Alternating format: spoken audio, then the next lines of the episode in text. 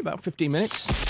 Warren Moore's No Junk Food Challenge. No McDonald's. What? I know. No, no Coke. What? Say goodbye to your unhealthy lifestyle for one whole week. I had a Burger King for dinner and then an Indian last night. Follow Lisa Marie Camps from Mitcheldean as she attempts Warren Moore's No Junk Food Challenge. So we said to Lisa Marie and her family, uh, Mitchell Dean, we said, uh, you know, no junk food, no chocolate, no crisps, no fast food, no Mackie D's, none of that.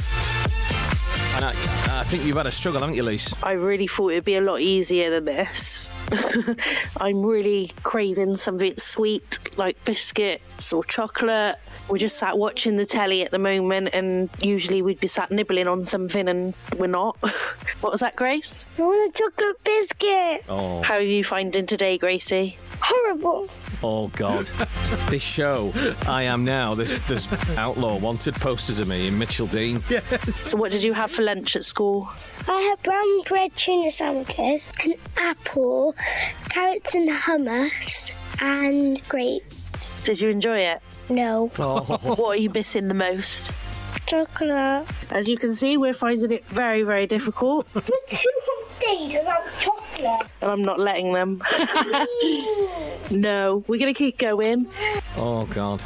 This is like Jeremy Kyle without the DNA test and the fully relatives you never knew you had. it's terrible, isn't it? I know. Oh. I think maybe we should offer him. I tell you what, we should do. Amnesty. Uh, we should offer him an amnesty if they want. Let's see if. Oh, I feel terrible now. Gloucester police are listening. I'll wait with my hands behind my back at the cross and Yeah. I'll surrender. Gosh. It's only day three as well. They've still got two more to go.